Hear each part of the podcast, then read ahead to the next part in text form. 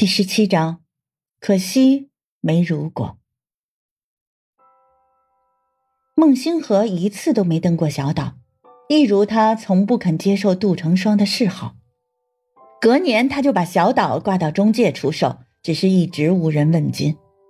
从小到大，孟星河接受的是军事化教育，尽管家境优渥，父母对他却从不过分宠溺，从没有人特意给他过生日。在他父亲看来，只有六十岁以上的老人才有资格过生日。正因如此，每年杜成双大张旗鼓地为他操办生日时，孟星河都有一种微妙的无措感。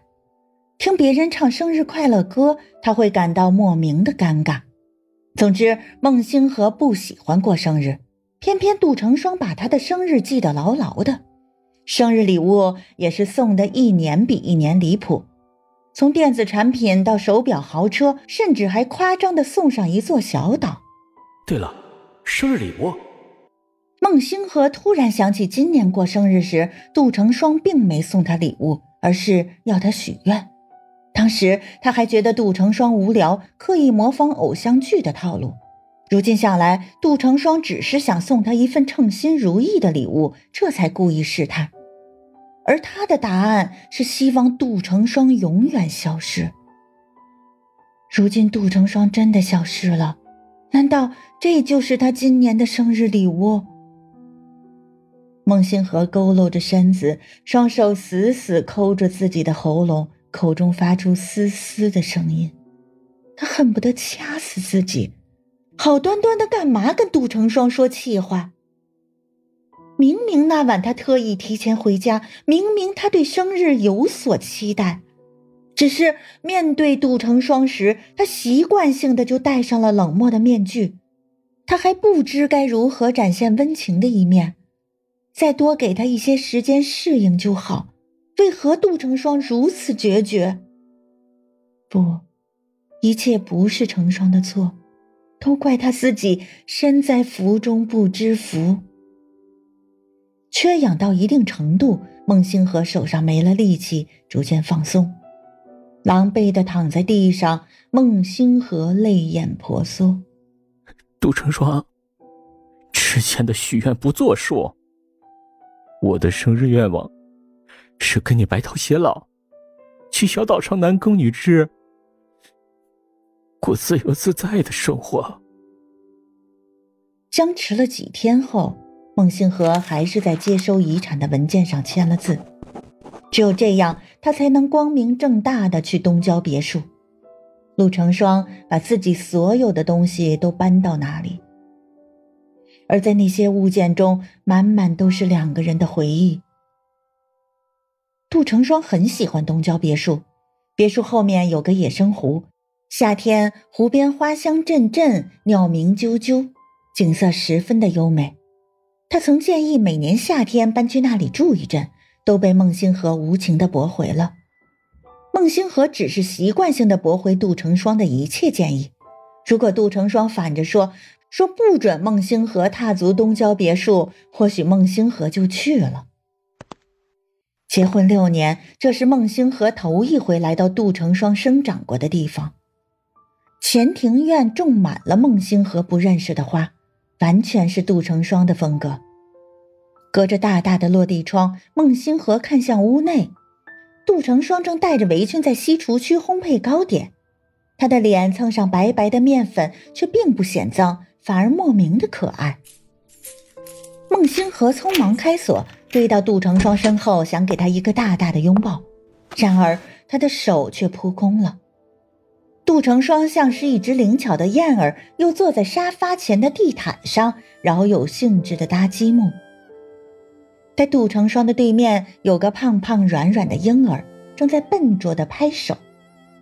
生怕杜成双会再度消失，孟星河不敢造次，悄悄走到杜成双的面前。他看不够似的打量着杜成双的眉眼，眼前却是一阵的模糊。匆忙擦干眼泪后，杜成双又坐在了窗边看书。他看得并不认真，每隔一会儿就朝窗外张望，似乎在等谁回家。这就是杜成双每天的生活。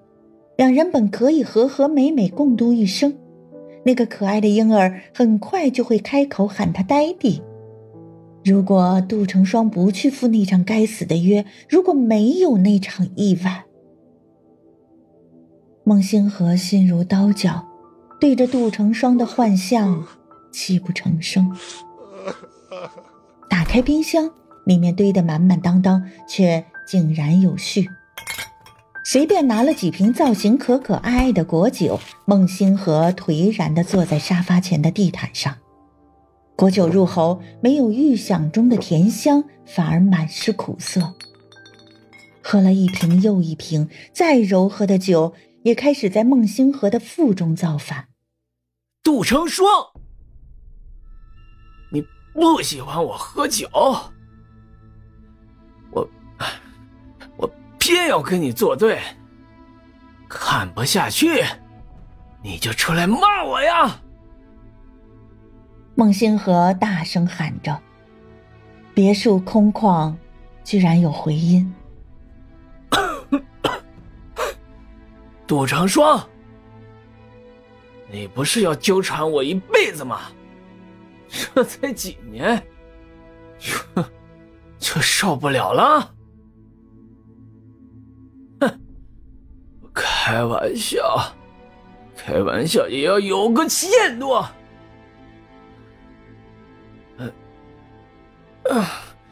你要再不现身，当心我被别的女人抢走。像我这种钻石王老五，有无数的人，啊，有无数的女人上赶着送上门。孩子，你实在想留下，就留下吧。那天我见你受伤，担心留下孩子对你身体不好，才执意让你堕胎的。我我不是不欢迎这个孩子，怪怪我，怪我，怪我没把话没把话说清楚。啊，杜长双，我有句话，我一直没告诉你。其实，其实我并不讨厌你，我只是太幼稚，又嘴硬。我对所有人都随和有礼。唯独在你面前，我放任自己成为一个倔强的小孩。那是因为，是因为我知道，知道你永远不会离开我。你给我前所未有的安全感。这让我产生错觉，让我变得自大。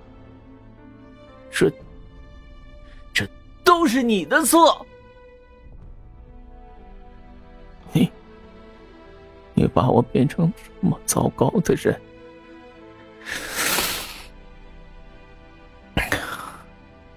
难道不应该负责吗？孟星河喃喃说了许多，比他在六年婚姻里跟杜成双说过的所有话加起来还要多。